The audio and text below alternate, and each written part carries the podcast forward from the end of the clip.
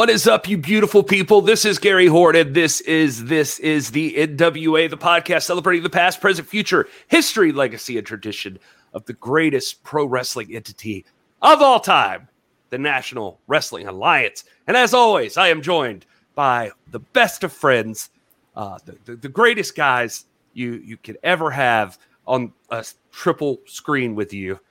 Uh, I, I was I was gonna try to keep it going, but I got nothing else. There's Will over Listen, there. Just, just, wrap it up, Gary. Wrap it up. and, uh, Spiraling out of control there. uh, the smarmy one is Doc Stinson. Hey, Doc. What's up, man?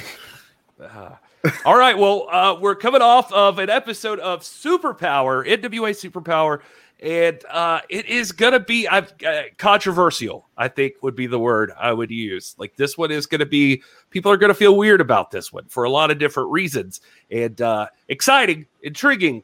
But uh, some things didn't go how people expected, I don't think. And uh, well, we're going to get into that as we talk about the episode here. Uh, did you guys uh, did you guys enjoy the episode? I, I, I almost Oh, what I happened it. there was I was yeah I was just gonna say did you like it or did you did you did you uh did you watch it? I don't know what's happening Oh, to me right it. here. I short circuited right. I short circuited in my brain right before we started. Uh, I I liked it. I mean, I like any any uh, NWA uh, wrestling program. Never seen a bad one.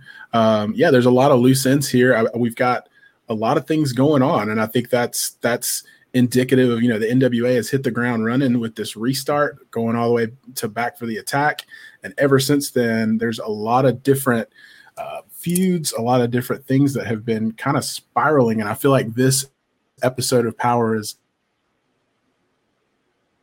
a lot of these things and things we've been talking about for the past few weeks. And you know you can't nothing can be resolved in in one night. So uh, you have to adjust your expectations a little bit when you're talking about prize fight wrestling competition like the national wrestling alliance.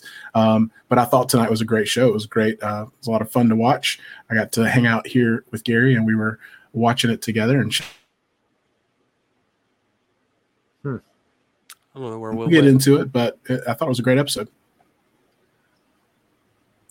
Yeah, I mean, uh, you know, thing, things are uh, things are getting interesting. I think that uh, some uh, um, again, lots of controversy going on right now. Lots of uh, lots of development. I think we see a lot of tensions rising between people, and as we move towards this big pay per view coming up, obviously tensions are going to rise. We've got titles that have to be determined and decided, and and there are lots of considerations uh, that have to be addressed between now and uh, June the 6th. So, you know, it doesn't surprise me that we have a lot of controversy. It doesn't surprise me that things are heating up. Um, and um, yeah, I was very intriguing episode. Yeah, it's just uh, I think what's going to happen here is there there was definitely some good action, but then also uh, just uh, some questionable decisions were made, uh, some controversial things happened. So we're we're going to get into those as we uh, dive in here. But first off, we get a recap of last week when uh, Nick Aldis finds out about the battle royal, and when he told May uh, Valentine to shut up. Uh, in case anybody missed that, uh, just throwing that out there. Um, yeah, and uh, the um welcome back doc uh kyle Sorry is about on that. I'm distracted.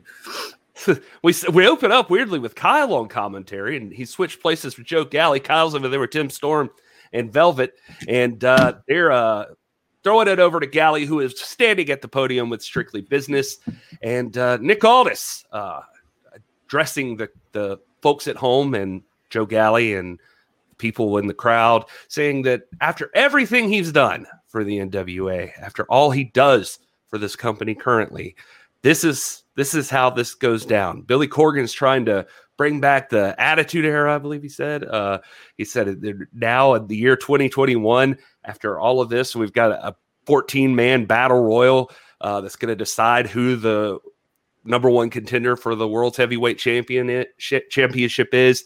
Um, he's very frustrated. You can see that. Uh, he, he feels like he was left out of the loop on this thing. And uh, he talks about how they could have been the, uh, you know, Tom, if Pope hadn't run away from Tom basically that entire match. And you know they they they would be the most decorated group in the business and this is how they get treated.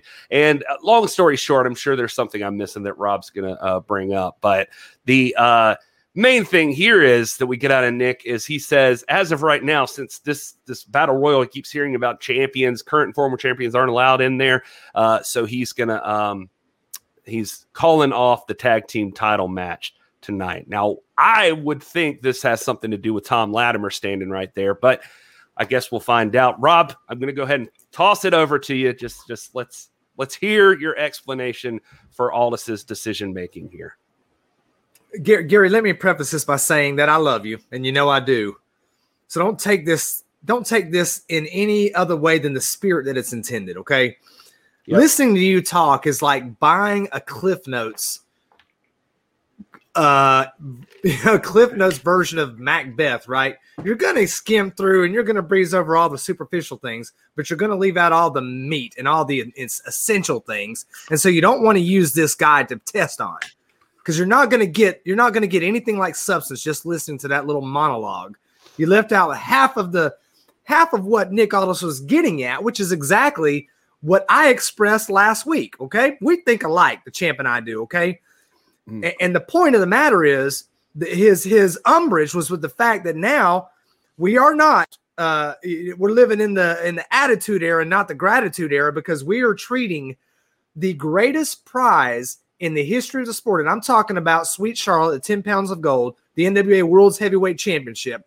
We're treating it with the utmost disdain and disregard when you when you determine its contendership based off of a 14 man battle royal. I said this last week. He just echoed what I said to almost to the word. I mean, you're going to willy nilly throw 14 people in there, not under gentlemen's rules, not mono e mono like a championship's supposed to be determined. And that's how we're going to determine our number one contender. Not only is that an insult to Chris Adonis, who is the number one contender, but it's an insult to the champion who now is is basically having to prepare for a crapshoot. Any manner of misfortune, luck, whatever can come into play in this. This is not how you decide a number one kinder. I don't care what you or will say. That's wrong. It's misguided. It's attitude era jabroni stuff, just like he said. So let me get, let me let me point that out. Secondly, yeah, you, you skipped right over the whole point of why he's you know why he why the uh, strictly business is not participating in the tag team championship. And that is because they are a business. Strictly business is a business. And when you're a business you have to protect the capital uh, interest. You have to you have to protect your assets. And that's what he's going about. And, and you saw no objection there from uh, from uh, um, Latimer or Adonis. I think they're on board and I think they understand and I think they're gamers and, and they trust the leadership and guidance of the champ. So, you know, what, what you said is true, Gary, insofar as you win. You left out all the substance. Well, I feel like I just got to the basic point of it, but you know, the doc had some extra exactly. stuff in there. And uh, anyway, I, I, I may buy that brand new Aldis T-shirt, but I'll never buy uh, whatever he's selling right now. Uh, anyway, Will, what do you think about this segment? Um, yeah. So uh, I, I definitely sensed some surprise from Latimer and Adonis both. And I apologize, my internet is all over the place. So if I just drop out, just jump back in. Sorry about that. But uh, I guess Sunday night was Rob's turn. Tonight's my turn for internet issues. But I definitely sensed uh, when Nick said that, you know, some surprise, some shock from from Adonis and Latimer. Uh, I think they were chomping at the bit for a title shot, as anyone would for that those tag belts. Um, and you know, honestly, and, and Rob, I'm not trying to trigger you here any more than you already are, but it, it seems like that little bit of of kind of being guided by emotions that we've seen in Trevor Murdoch, and it's been the discussion. It seems like that's creeping into the champ, and he seems really taken aback by this surprise announcement. And regardless of what you think about battle royals and all that kind of stuff, uh, he seems to be just making some decisions on the spot that are impacting everyone in the group and I just don't know how that's going to bode. I'm not going to assume anything. Uh, I'm just speaking from from my perspective of you know what what could be going on. I don't know. Speculation. Listen, man, right. I saw so Latimer. You're not going to assume anything, but you just made a bunch of assumptions. Uh, Nick Aldis said he's not going to. He's no, I'm telling you this their assumptions. attitude. I'm not telling you their truth. I'm telling you those are my assumptions. Nick Aldis says he's not going to do attitude jabroni stuff, and then I mean, you canceling the main event. That's a that's a real WWE move.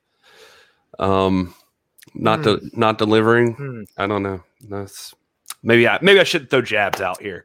But at the beginning of the show, by the way, this is our opinions are not representative of the NWA, so I apologize. Uh, Obviously, they're not. Um, and yeah, if 14 man battle royals are representative of the NWA, then my opinion is not being represented. Mm. Just one man's opinion, all right, and, well- and evidently the world's champion's opinion. Uh, anyway, one thing we can all agree on is that one of the toughest members of Strictly Business and uh, one of our favorite wrestlers in the NWA right now is Tom Latimer, who is out there. And we could argue all day on if we think he was uh, aware of the decision making that was going on or not. But uh, if you haven't heard it, allow us to uh, show you that we uh, here at This Is Pro Wrestling, we also do our own show over at youtube.com slash This Is Pro Wrestling, or you can get it wherever podcasts are, wherever you listen to them. Uh, the show, uh, we do interviews, we do, you know, recaps, that sort of thing. But this week uh, for the show, we had a re- uh, interview with the great Tom Latimer. He was, he hasn't spoken in quite a while. And, uh, thankfully he was willing to sit down and, and talk with the doc and I for a little bit and uh, just uh, express some stuff about himself, tell a story, a story of redemption, and just a great story all around from Tom Latimer. And uh, I think you guys would dig it if you check it out. And uh, just wanted to show you a clip from it if you haven't seen it already. And uh, here, here's a little bit of that interview with Tom Latimer. when I kind of look back at my life, I go, wow, what? And don't get me wrong, I'm very grateful now, and I'm in a, such a good position, and I've got a great relationship, and like, you know, I, I can run a household, and I sort of just grew up. But I just look back at those 10 years ago. why did you quit drinking 10? Why did it take you 10 years? And there were so many chances, so many opportunities, and I just honestly thought I was I was fine, and I was against the world, and I was angry, and drinking also helped me never deal to deal with any of my feelings. It helped me to it helped me to just not care. And so when I did quit, because I tried to quit for several years, then finally, with with the help of Kaylee and whatnot, it, that was it. It was it was time. Even though there was a million events that should have been the time. Once I once I finally gave it up, there was no crutch. If I got angry, there was no crutch. You know, if, if something bad happened, so I, you have to deal with everything. When you've not dealt with 10 years of your behavior and your emotions and what you've done to people and the friends you've lost and the marriages that, that, have, that have gone that have gone away and the, the people that you've hurt, it's a lot to deal with. So, you know, but it like again, it was the best thing that that I ever did. And I never thought I'd be able to say I'm and of course I always have to be careful, always but I never thought I'd be able to get to a position where I'm like, I'm sober. I never thought I'd be able to do it. When I look back at all the opportunities that I've blown, all the people I've upset, how people view me and think of me, um, it's, you know, like I said, I wish I'd have quit 10 years ago. So as you can see, they're a different side of Tom Latimer than what you're used to seeing each week on NWA Power. Um, so if you guys haven't uh, already, please check that out over at youtube.com slash this is pro wrestling or on our podcast feed. And uh, of course, we we do our own uh, social as well over at uh, TIPW show. Um, that's on all the social medias. All right. So I just wanted to get that out there, make sure everyone was aware of that. Uh, next up on the show, we get Mims versus Matt Cross, the big strong boy, uh, the uh, versus the NWA's resident aerial combatant. Um, and uh, this is just, I mean, the only thing I can say about this is just a fantastic match. It's just like a good back and forth between these two guys. It's a TV title qualifier, and uh, I did not know what to expect here. These guys were going at it, but the veteran Matt Cross coming out on top in this one when he's taking on the new guy Mims there. And uh, so good to see Matt get a victory here on Power, and uh, he is going to advance on to face the Pope. It looks like. Guys, your thoughts? Uh, Will, I'll throw to you first. Yeah, I mean, you said it. It's fantastic match. Um, I loved this matchup, just the two different styles, two different uh, skill sets, really. You got uh, Mims, big, strong boy, as you said, and uh, just kind of beefcake guy who's who's great at what he does and then you got matt cross who's a little bit smaller um, but man he's got power too you know don't sell him no pun intended don't sell him short in the power department because he comes in and uh, really makes presence felt no matter what match he's in. And that was the case in this match. And it was a great match. I, I really couldn't tell throughout the match which way it was going to go. And so until the very end, uh, it was just one of those great contests where, you know, it's back and forth, back and forth, and you don't know who's going to come out on top. And Matt Cross just edged him out right there at the end and uh, got the win. So Matt Cross is now, you know, the number one contender for the TV title. We did did have some extracurricular activity uh, with the TV champ and Tyrus afterwards, which I'm sure we're going to get into. But uh, as far as this match goes, solid top to bottom. I thought it was it was a great match tonight. Doc, you're muted. That's how we like you. I was so I was coughing. PhD. these these two are quickly becoming two of my absolute favorites. Uh, in the NWA. I'm, I'm big on Mims, big on Matt Cross. Uh, in fact, uh, when I'm privileged to talk to uh, wrestlers out here in uh, North Georgia and uh, Eastern and Middle Tennessee, I can't tell you how many times I've heard people say my dream matches with Matt Cross, and he delivers, and I, he is one of my favorites. I, I would love. It would not offend me in the least to see him capture that television championship at some point or, or any other title. And this match definitely delivered. I was not surprised.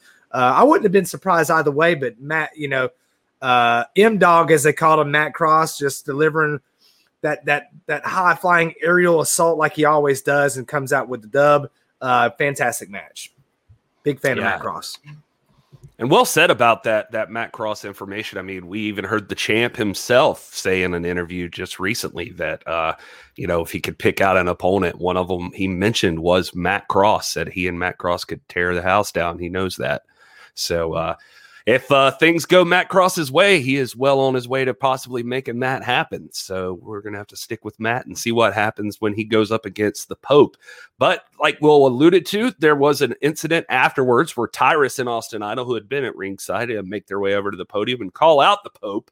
And uh, the Pope comes out. He's he's a, he's aware of his surroundings. You can tell he's a little suspicious of uh, what's going on. But uh, essentially, Austin Idol ends up just congratulating the Pope and uh, saying, you know, I like what you're doing. You've uh, been successful. You've held on to that TV title, and you're getting closer uh, to the lucky number seven. Offers to shake his hand, but Pope not quite feeling that. It doesn't seem like he still thinks something's up the sleeves of Austin Idol and Tyrus, but it seems like possibly Tyrus uh, has other goals, or Austin Idol has other goals in mind for Tyrus. Uh, Doc, do you have any thoughts on, on what you think's going on there? Uh, no, I mean I want to commend um, Austin Idol for recognizing uh, Pope's accomplishments up to this point and, and offering to shake his hand as a gesture of of, of sportsmanship and uh, and gentlemanly respect. So. Um, I don't know. I don't. Again, I don't want to speculate on on what's going on in Austin. Who knows what's going on in Austin Idol's mind? I mean, he's he's a he's uh like like the champ. He's a he's a chess master, you know. So he's always two, three, four steps ahead of everybody, and it'll be interesting to see where this goes. But uh, you know, Will, any thoughts on that that interaction? I mean, yeah, I mean you can't you can't blame Pope for being a little skeptical, um, and you know all a legend in his own right and a brilliant wrestling mind um, regardless of what you think about his his antics on the microphone and uh, as a manager. Um, but you know, I'm a little conflicted because he seemed genuine, but at the same time, it's just one of those things where you're like, you know, you can feel you can feel a turn coming uh, in his tone maybe, and you're just like. Hmm, is this you know and so i think pope's a little conflicted i think you know him and tyrus have a history uh, they had a great match that went to the time and so they're they're kind of in a space where there's like there's definitely some mutual respect there, but I don't think there's a hundred percent trust.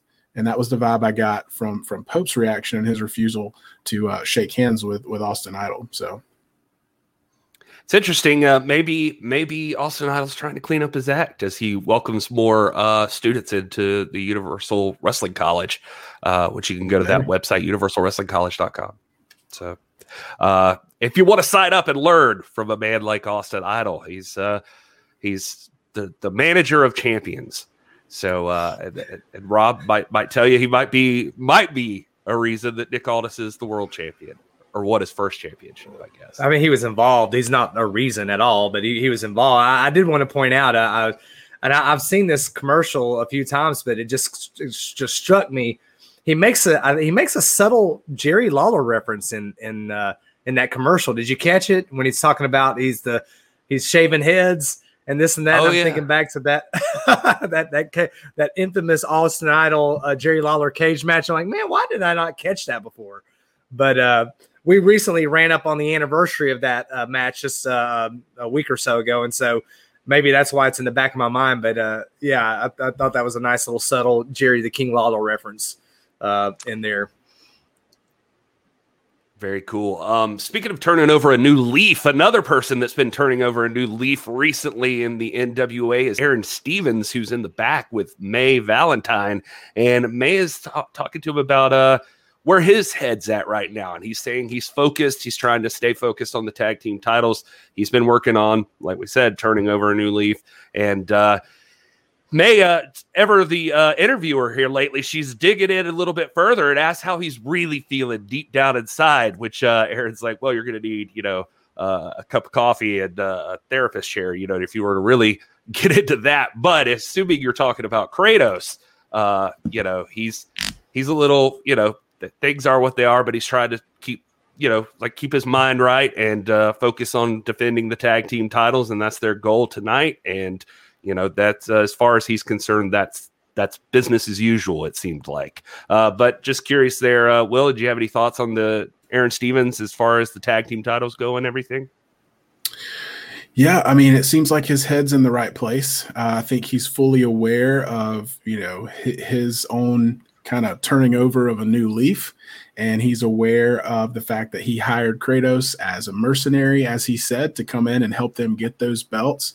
Um, and so, you know, a lot of the things I've been saying and, and we've been chatting about the last few weeks about them getting on the same page, um, I'm a little more hopeful about that because I do think that Aaron Stevens um, is aware of what's going on. So he's not completely removed from the situation where he's he's feeling shocked or anything. I think he's aware that he's evolved a little bit as a person, and Kratos is being Kratos. Kratos is being the person that Aaron Stevens recruited him to be so that they could win those titles. Uh, the question still is just can can that coexist in a championship match? We didn't get to see that tonight, unfortunately, but we're going to have to at some point to see how this new evolution of Aaron Stevens works with the Kratos, the, the dangerous monster that, you know, we all know, uh, how those two are going to coexist and defend those titles. And that'll be the interesting thing to see.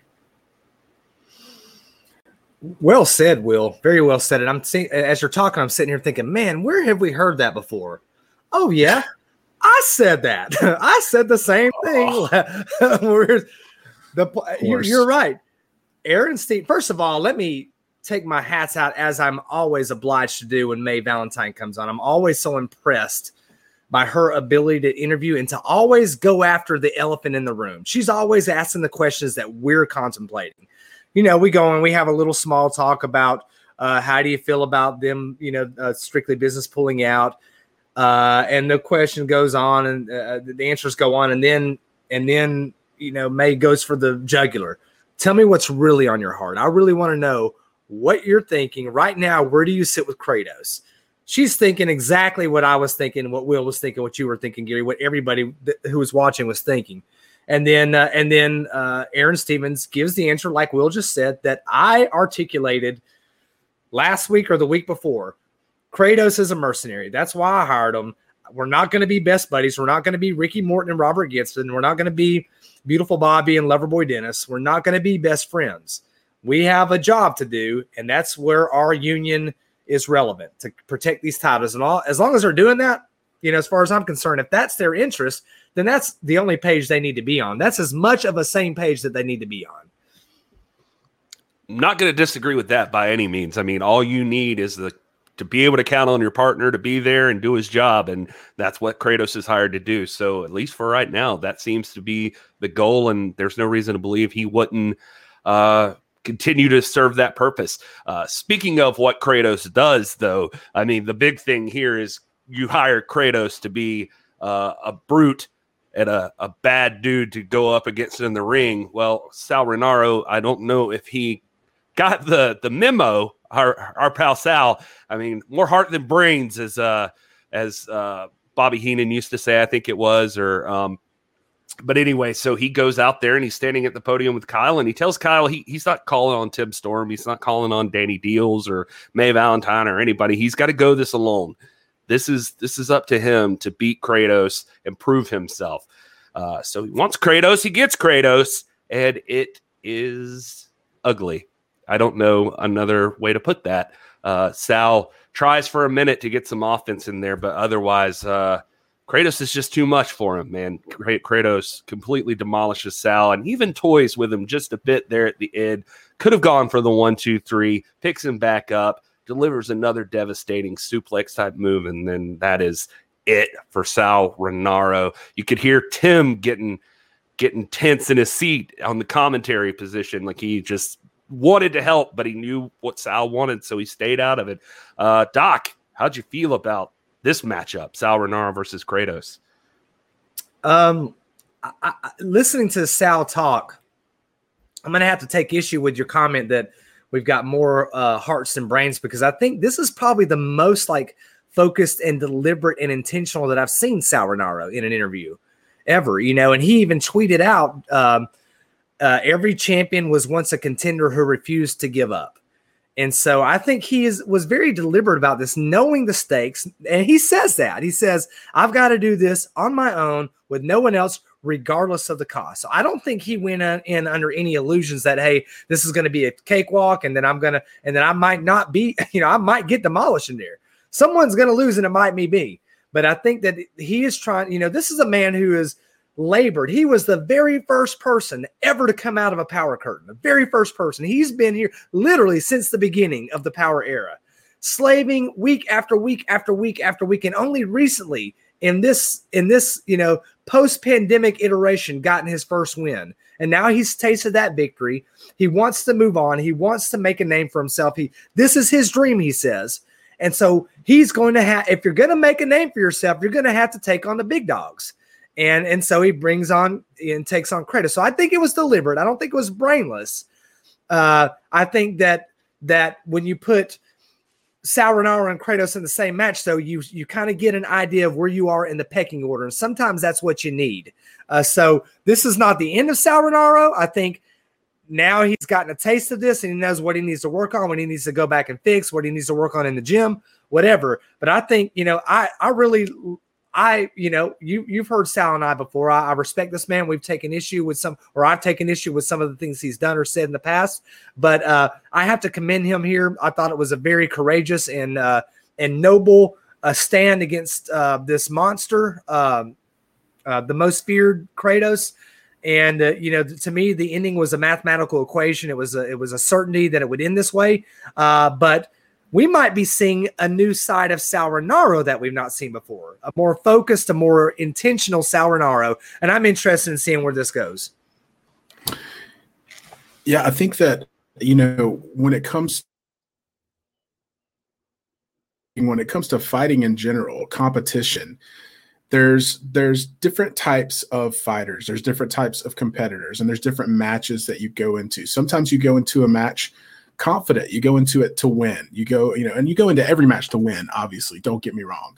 But when you are in a position like Sal Rinauro, and based on his words tonight, uh, I think he's got something to prove. And sometimes part of proving it is stepping into a ring one on one with somebody who nobody expects you to compete with and you know, give it your best. Now, I'm not here preaching moral victories. At the end of the day, the record books show wins and losses, and that's what matters. And championship belts, that's what matters.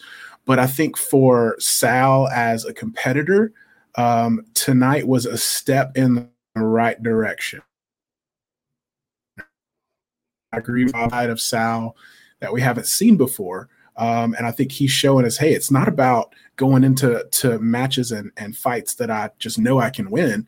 It's about, you know, getting in there and working my way into that. I mean, any sport that you go after, you're you're not a you're not, you know, you don't go out and start shooting three pointers and just draining all of them. You start and then I think he's trying to level stuff up. That was a step towards that tonight. Yeah, um, I you know, just to be fair, I didn't say he had no brains. I just said more heart. But uh the you know, I I I stand corrected. I mean, the, I do I do believe that you're right about Sal in that uh, this is an interesting side and a side of Sal that he's going to have to show more of uh, to further himself in the National Wrestling Alliance because this is serious prize fighting, and uh, you do want to have the competitor spirit that he he did show tonight. So we'll give him that. Um, all right. Well, then next up we had the Women's Summit. Uh, now, I, at the end of the day, I'm always going to prefer to see these lady, ladies hash it out in the middle of the ring. But for what it's worth, uh, there was some really good stuff with them uh, hashing it out at the podium instead on this day. Thunder Rosa uh, just bringing a tear to my eye, bringing up Mildred Burke and the legacy of that championship and how important it is for her and that sort of thing. Uh, just you, you got to respect that. Uh, props to her. We we have uh, commonly referred to that title as the Burke. Um, so this just further cemented that, I think. Uh, but she talks about this is when you hold this title, this is about respect. It's about honor. It's about being the top of the top. It's the whole history lesson here. And uh, so, very interesting conversation, though, with Kamille because Kamille does make some other points there on the side of strictly business and in her favor, talking about that Rosa preaches all these things. But when it comes to respect and honor, she's really only out for herself, talking about she sees right through. Uh, you could cover her face with paint, but she, her true colors come right through. And uh, points out that she keeps looking out there. She's she's Kamille is NWA through and through, but she keeps seeing Thunder Rosa pop on other shows all over the place. So what's the story there? Is she dedicated? Is you know like where where do her loyalties lie? essentially. And this leads directly into, as the argument goes on, what the stipulations of their contest is going to be. Um, so they're having a match, 20 minutes, she said, and uh, this is going to be. Uh, the, the the steps between the two of them are Thunder Rosa is getting a shot at the number one contendership again, and Kamille is going to be uh, well, I'm sorry, that's what Kamille's putting on the line. And then Thunder Rosa is going to be putting on the line that she, if she loses, cannot appear in any other promotion besides the NWA. So uh cutting into that paycheck a little bit, it sounds like. So just uh curious what you guys thought about this one. Doc, you want to go first? I already see you shaking your head. Oh no, man. I, I mean, were you talking about two of my absolute favorites in the game right now? Uh Kamille and Thunder Rosa. And I don't want to see either one of them as wrong. I think they both have a perspective that's informed by their interest, and and uh, I think they both made they both made valid points. I mean, Thunder Rosa mentions the legacy of Burke, and I too, you know, was getting teary eyed because that that strikes a chord with people like myself and you guys, and and some of our other friends in the chat. Uh, you know, we call that championship that Serena Deeb wears. We call it the Burke. That that designation started right here. You know, and um, you know, and uh, so I appreciated that. But then, you know, I think that Kamille makes a good point saying, look, I honor that legacy. I honor that legacy when I am, am in the gym, when I'm making myself the best I can be, when I'm in this ring, and when I'm here in the NWA, not in these other places. Uh, you know, I, am honoring the legacy of Burke. So I think they both, you know, they both got some some zingers in there. If this were a debate, a presidential debate or something like that, they both had some some uh, you know some some one liners that are going to make the headlines the next day. Uh, I'm with you, Gary. Though you know, talk is talk, and, and to and, and to Kamille and Thunder Rosa's credit, I think they're with you too. Though I think that both of them would much rather hash this out in the ring than in a in a debate or in a forum. Uh, and both of them have shown some discomfort in being in a forum where they're sitting there talking. Both of them are sort of, you know, they're they're reluctant participants in this you know, in this forum, you know, uh, format and would rather be in the ring. And ultimately, it's going to be settled there. So the stakes now just got really interesting. Kamille throwing that stipulation about you can't participate in any other promotion. Um, so, man, that right there, that right there sells a pay per view ticket, brother.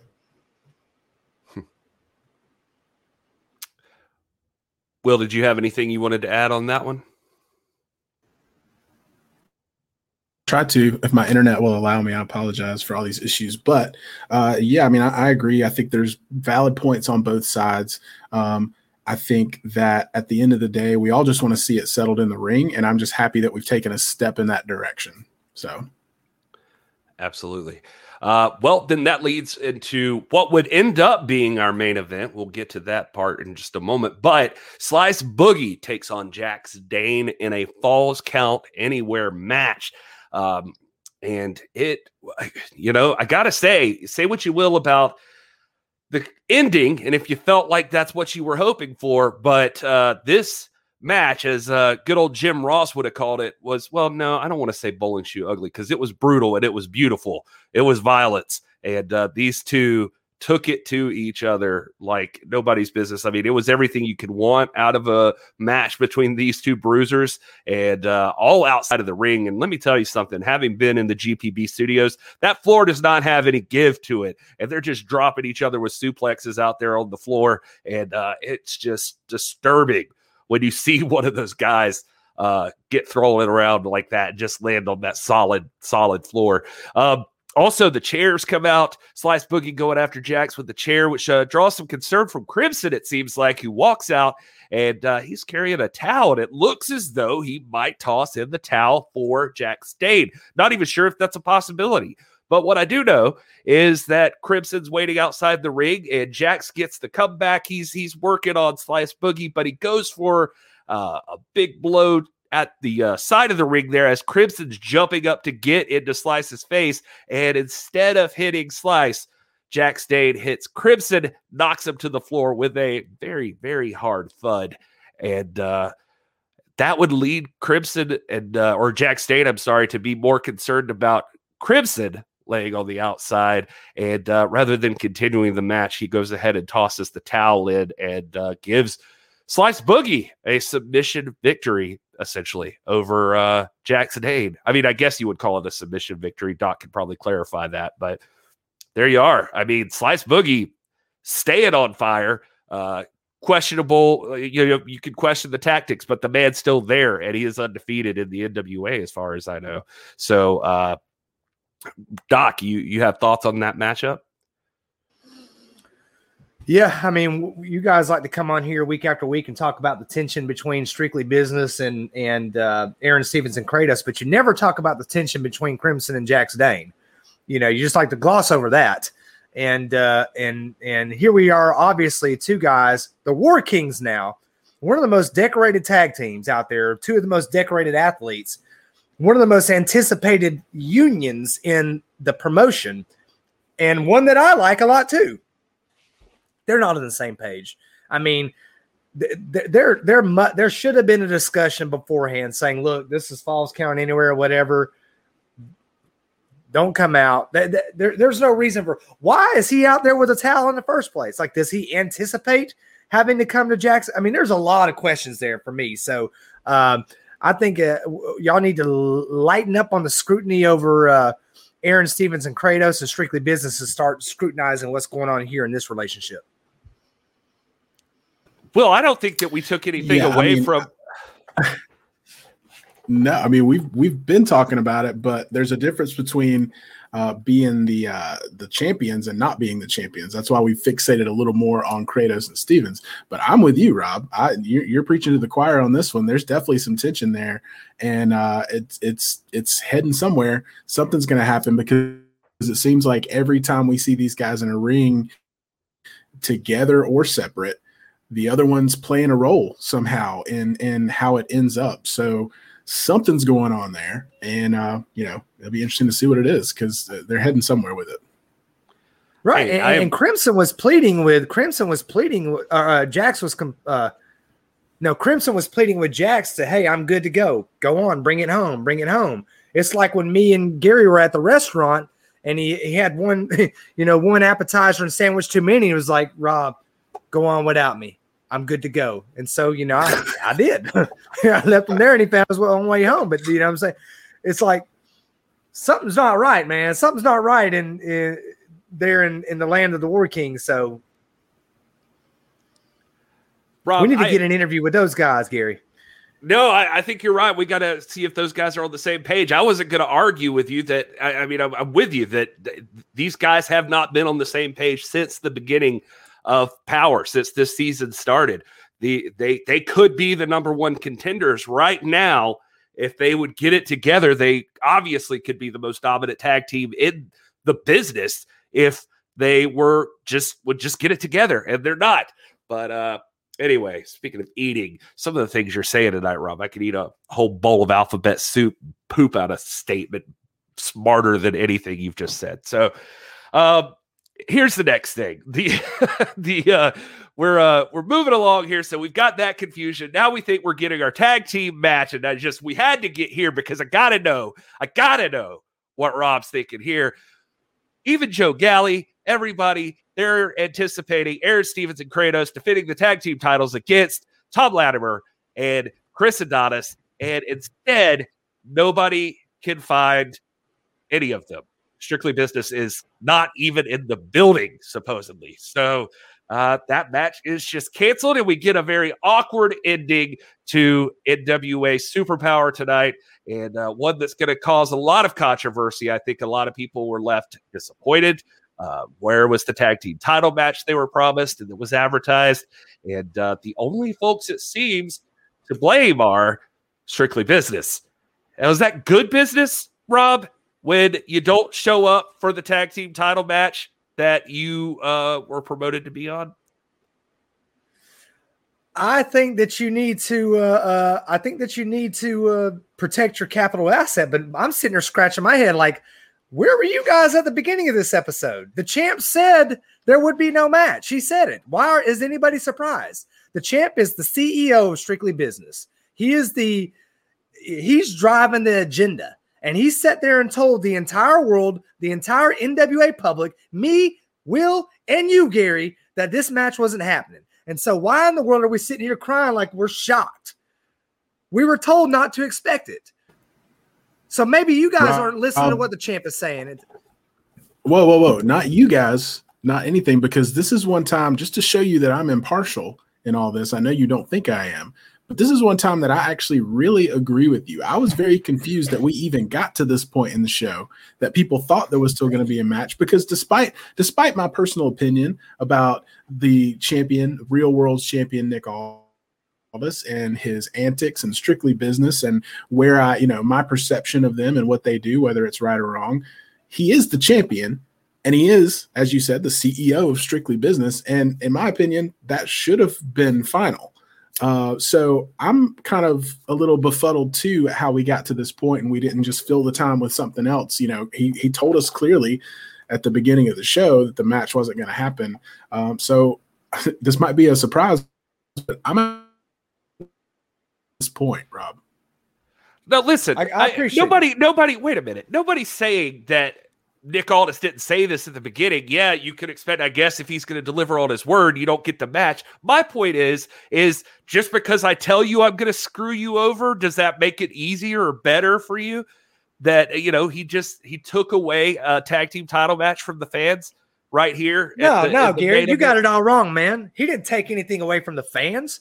He's sending a message to Billy Corgan saying, "You want to you want to have some antics here and throw a 14 man battle royal on me, and you don't think I don't have any leverage to wield? So here, I got one for you too. There is no tag team title match tonight. I'm protecting the asset. To me, it was a reasonable move. I don't care what anybody says out there in the Twitterverse or out in the chat or out there or what you say, Gary. This was a sound decision. He told us he was doing it and he did it. He delivered as he always does. Today is the 934th day of this reign. Hashtag and still your world's champion for a reason, Gary. Aldis is not the president of the NWA. So I don't know where, first of all, that he gets to make these decisions. Second of all, I don't know how this is doing. This is No, wait. Just because of his beef with President Corgan, he gets to decide to take away a tag team title shot from Tom Latimer and Chris Adonis. Does that seem like good He- business? They are acting want- in concert, and no, he is not the president of the NWA. But the NWA is not just some some you know quirky, gooey substance flowing out there in space. It is a collection of talent, and when your number one talent is strictly business, then guess what? You're bigger than the president of the NWA. You are, in fact, the NWA, and so you know, checkmate. No, listen, I'm just saying this is th- this is clearly a man focused on his own his own desires, not as a collective, not as a team, not for strictly business. If he cared about them, he would want to see Tom Latimer with some gold right now. He would want to see Chris Adonis with some additional gold. He would be in support of a tag team title match to show the dominance of strictly business. You know what it is that he's doing? As he kind of he kind of alluded to it there. It's just like he knows in that battle royal that there can't be any champions in it. And you know who's not a champion right now that he's keeping that way? Tom Latimer. That's who he's keeping from it because he wants Tom Latimer to enter that battle royal and take over because he doesn't have to worry about Tom Latimer coming for his title. That's what Nick Oh, man. is hoping. You know for. what, Gary? I wish, gosh, I cannot wait to see next time you talk or have a discussion with Nick Aldis. I'm going to tell you right now, this champion right here is not sitting here on on perched up on a throne, cradling something and protecting it like no one else can have it. He is the he will be the first one to tell you that he can he will hold that title as long as he can keep it. And if it happens to be Tom Latimer that takes it or Chris Adonis or whoever, one day maybe a hundred days from now, maybe a thousand days from now, then he'll be the first to say, I'm not crying over spilt milk. You were the better man this day, and you're now the champion. But today is not the day. And he is protecting the asset against some maneuvering between Billy Corgan and evidently Joe Galli, the mushmouth BDI questioner out there in in you know there the broad at his at, at his co- cozy little broadcast booth. But I cannot wait to see you engage Nick Aldis again. And you and you ask him that line of question like you're throwing out here right now behind in the protection of at the protection of your your keyboard there and your computer screen. First of all, I So, said Rob, it out loud. ask I didn't let me- type it. Let, let me ask you this, Rob. Um, you talk a lot about us speculating and our perceptions and this and that, um, but that's kind of what we do on this show. We don't know. We're not. We're not part of the of of the NWA and the business, you know, and all this kind of stuff. So we, we don't know. So all, this whole show is just speculation. We're just reacting to what we've seen. So in this in this instance, uh, and this is where you and I, I think are, are going to part ways. But you are interpreting the events of tonight's episode of Power as Nick Aldis showing the power that he has and saying, okay, if you're going to put together a battle royal without my knowledge, I'm going to take away the main event. Is that how you're perceiving this and not what Gary's saying about, you know, I got to protect Tom and make sure that nobody gets to me from this battle royal and send him in there to, to, to do the bidding for me? You guys are doing the assuming. I'm just restating what Nick Aldis said. I'm just restating what it with very little interpretation. I mean, we have we have this battle royal thrown up, and then we have Nick Aldis making a a, a power move as the CEO of the most prestigious entity within the NWA, making a decision for his company and for the interest of his company. Nick Aldis isn't holding anybody back from championship gold. If it weren't for He literally for, held uh, somebody back from championship gold tonight. Nah, It happened No, he at the very not. beginning No, of the show. didn't. Show. So they weren't going to win. Is lies. what you're saying, Rob. So you don't think Tom So- Latimer and Chris Adonis could have beaten Aaron Stevens and Kratos? Don't be putting words in my mouth right now. Don't be. That's You not what I said he didn't hold him back from take, championship you just gold. said he didn't take a chance away. First of all, I'm not 100 percent in love with y'all's tone not with supposed this right be. now. Secondly, we only got a couple minutes and we need to get to the chat. And I got an answer for you, but I know there's people in here that need to be recognized. And we've got also a big announcement from uh, the champion regarding something coming up in Charlotte, North Carolina that needs to be said before we lose our time. You're right. Before You're we right. try to drop. Ah, Dude, your headset cut out again. Is that what happened? yeah. Uh, yeah. All right. Well, we'll throw to the chat. You guys want to talk? Uh, say, uh, throw throw in what your thoughts are about this episode and uh, what you want to talk about, what your theories are. And uh, while we do that, Doc, I guess uh, why don't you tell us as of the latest since Superpower happened, what are uh, our personal, not representative of the NWA, uh, but our personal power rankings look like? Well, we we actually have some movement in the men's division today. Uh, if you want to throw that up real quick, Will.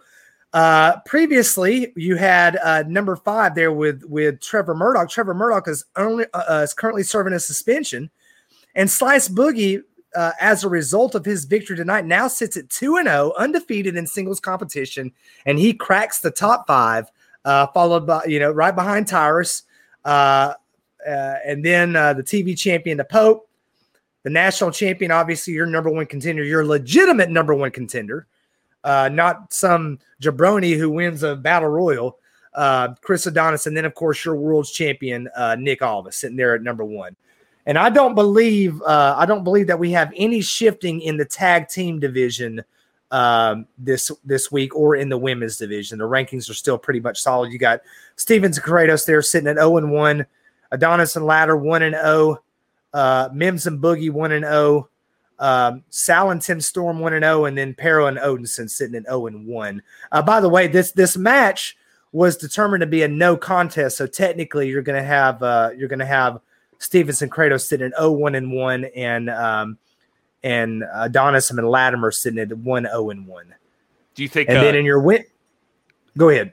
I was just going to say, do you think uh, Corgan's going to? Uh, I'm sorry, President Corgan is going to be on board with uh, Latimer and Adonis sitting in that number one position or for number one contender. I don't, I don't know that they're going to like. Do they get to continue being number one contenders after tonight? I, I don't know. It's a good question, Gary. Your number one contender is supposed to be your team that's most prepared and most qualified to uh, to to challenge for the, for those belts. And as far as I'm concerned, regardless of the very strategic and deliberate and intentional move that Nick Aldis made on behalf of his company tonight, to me, they're still right there at number one. All right. Now we're and, looking uh, at our women's division. Uh, obviously, Alex Gracio. Uh, we did not see a women's match tonight. Uh, the last match we saw was between Genocide and Sky Blue on uh, Power Surge. That was last week. Uh, but we got Alex Gracio sitting at 0 1, Genocide at 1 and 1, Thunder Rosa at 0 1, uh, Kamille at 3 and 0 as the number one contender, and of course, your women's champion, uh, Serena Deeb. For those of you who are first time viewers to this uh, post show, let me remind you that these rankings take into account only matches since uh, Back for the Attack, since the basically the post pandemic uh, return to uh, action of the NWA. So you're not going to find um, at you know matches reflected from the pre uh, back for the attack matches and power seasons. All right, very good. Thanks for those rankings. Um, there is a question in the chat that uh, I do want to reference here for you, Doc. But before we get there, um, you know, things are picking back up from the pandemic. Movement is starting to happen, and it looks like even things like the Aldis Crusade could be revving back up for business. Uh, Doc, you want to talk about uh, where we might see the Aldis Crusade uh, resume? I'm going to tell you, man. Uh, uh, say what you want about this champion, but I think no one can legitimately deny that that uh, this is a fighting champion who, if he could, would be in that ring defending this belt every day, every opportunity he gets. He also understands that you know the belt doesn't have to be defended every day. It's a it's a it's a it's a prize. Prize fights have you know you got to take time to build this up. People have to earn their way, and you know a match once or twice a month is is appropriate and and and whatnot. But you know, there there have been times during both of these reigns where Aldis was defending this belt, you know, every week, sometimes multiple times a week, and we've got a defense coming up uh, very soon. Well, hopefully it's a defense. We don't know if it will be a. Uh, we know there will be an NWA title match. We don't know if Nick Aldis will be in it because we don't know where the landscape of the wrestling world will be on That's July 24th at the.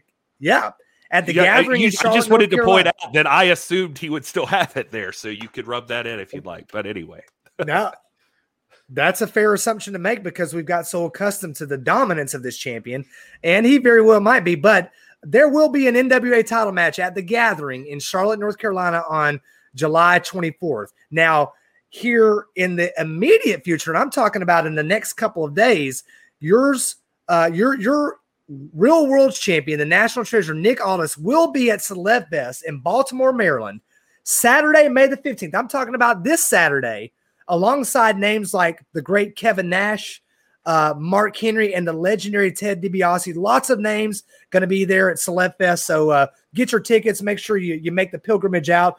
The Bearded Trio and I um, have, have made many pilgrimages out to places like Grimsley, Tennessee, very exotic locations.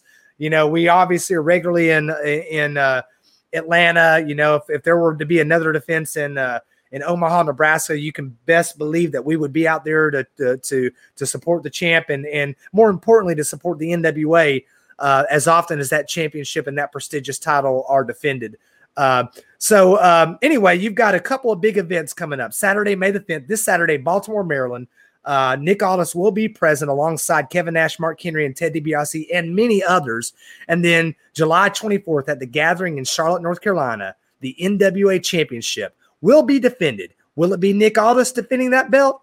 I don't know, but I'm going to tell you right now, I'm a betting man, and my money's on the dealer. Mm.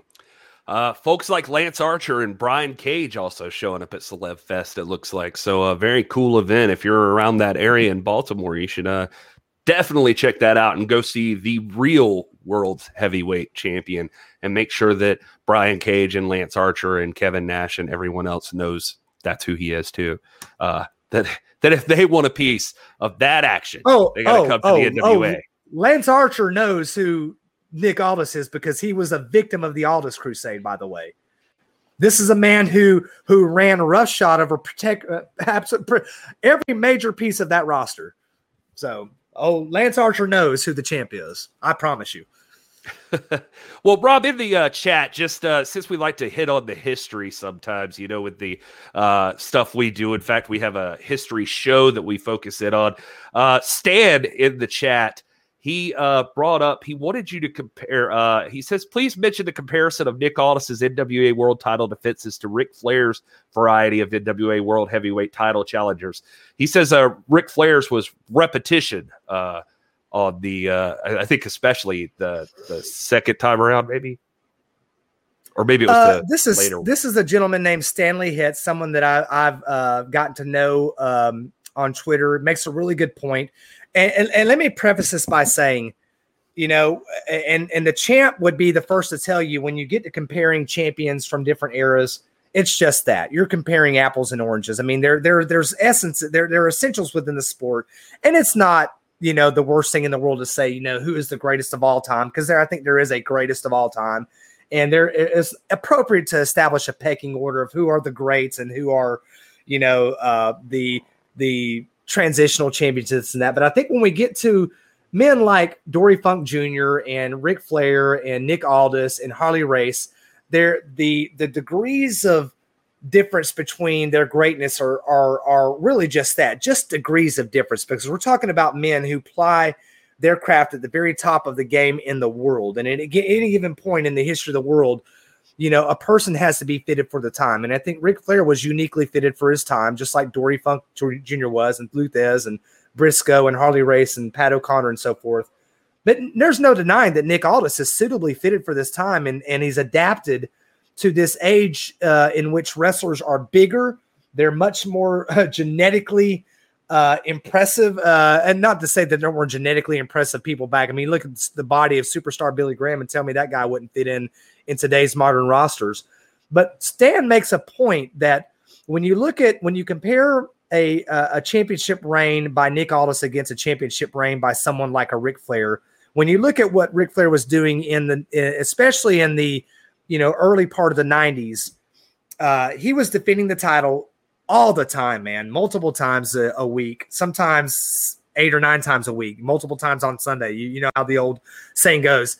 But it would be a series of matches against a singular opponent. Michael Hayes, you know, for seven or eight days. Uh, Junkyard Dog, El Gigante, you know, Dusty Rhodes, whatever. Nothing wrong with that. That was the way that the business was run in those days the business has changed and it's not that way anymore where you know you're going to you know you're going out to a, a, a, an independent venue or something like that an independent territory a promotion working that for a night then you're flying out to the next one and you're doing that a couple times a month uh, you know several times over the course of a season what's the, the point that stanley's making is that there is a there is a um, there might be a quantitative difference right now between what Flair did and when what Nick Aldis is doing because Flair was defending it more, but Flair was defending it more against the same opponent. Whereas if you look at Nick Aldis's opponent, his list of opposition is so much more diverse. I mean, he's getting really the he's getting basically, and I, I he's getting the dark version of of, uh, of of defenses where he's defending against the cream of the crop uh, and you know, you you get your shot, and you might not get a shot again for a while. So you got to make a count then and there. Whereas Flair, you know, if he's fighting against um, uh, uh Michael Michael Hayes, he's Michael Hayes is going to get a shot at that title for about eight, nine, ten times in a row. So uh, you know that that's the difference. We're talking about a, a qualitative difference in the reign um, uh, and a quantitative difference. But I think the champ would be the first to tell you that, that that's a feature of this being a different time in the sport uh, Ric Flair was suited for his time. And in, in, God's providence, me being a Presbyterian and a Calvinist and all that, in God's providence, uh, it is Nick Aldis that is currently sits atop the throne, and he is ably fitted. He's defended the title responsibly, professionally, and credibly against uh, uh, opponents like Lance Archer, against Brian Cage, uh, who I failed to mention by name earlier, against everybody. And to me, when people always mention, you know, well, who has he beaten? all I can say is real he's beaten everybody he's had to beat. He's beaten everybody they put in front of him. And for not just 934 days, but you realize he is the sixth longest reigning champion of all time when you take in cumulative reigns. And we're talking about a championship that goes back to 1948, to quote Gary, nay, all the way back to 1865 to William Flagg. so we've got a championship that I would argue is well over, you know, is approaching its second century in history, and Nick Aldis is is suited for the time. I'm working on a on a scholarly piece of writing that I hope that uh, you know people that are more academically minded would uh, would would would be interested in. But just defending the credibility of of Nick Aldis, not not necessarily putting it as a reign that's greater than Dory Funk's or Lou Thesz's, but at least placing it in the same in the same family, in the same breath, in the same uh, menagerie of credible champions. When you look at the greats, the big dogs, I'm not saying he's the greatest of all time. I'm saying he's one of them. He's definitely in that conversation. You're not going to find any arguments uh, on that point. Uh, we we do respect the reign of Nick Aldis, and uh, although I may question him from time to time on his methods, I will never credit or uh, question his credibility as the champion. So, um, all right. Well, unless you guys have anything else, I guess we got to probably wrap this thing up. I love to talk in the chat. The NWA is alive and well. The the chat going all about. Everybody's ready to get there live. I, I, can't I can't wait to see everybody there live. Maybe one day soon we'll get an announcement about that and we'll find out more people can be let in because I think everybody just wants to you know, we we we've talked we were talking about it this past weekend. Uh, the doc and I just about one of the pilgrimages in professional wrestling uh, now will be the GPB studios to get there and see an NWA Power live and in person. We're seeing people in the chat from Scotland even wanting to get over. We've seen them from Italy, all over the world. Want to come to GPB studios to see NWA Power, and I can't wait to see you there because you can bet your sweet bippy I'll be there. Uh, but anyway, uh, you fellas have Gary anything else? quotes tonight, man. I know, I know. You, have got the uh, quotes tonight, dude. Uh, no, it's it's great stuff. I mean, follow follow us uh, at TIPW Show everywhere on social media. If you like the history stuff, if you like hearing Rob drop knowledge like he just did on us, go follow us on TikTok uh, and on Instagram. I think we cross post some of that stuff, but make sure you're following us. Uh, Rob puts in a lot of work get, giving us daily history, uh, which is always really fun to follow along with. And if you like chatting like you are right now in in the chat here on the video, come join our Discord Yes, sir. You look at account, that. So come check that out. We have, yeah, we have lively conversation, and and it's it's a great community. So come join us. Yeah, you check out that Discord, a pid tweet on the uh, Twitter. I'm not sure if you said that. Will it cut out for just a minute there? But uh, uh, go to Twitter, pid tweet right there at the top. You can click on the link and join the Discord and hang out and chat with all of us.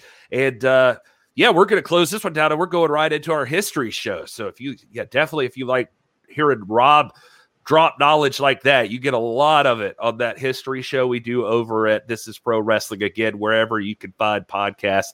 But uh, till next week, you guys, uh, this is Will Martin. This is Dr. Stinson. This is Gary Horde.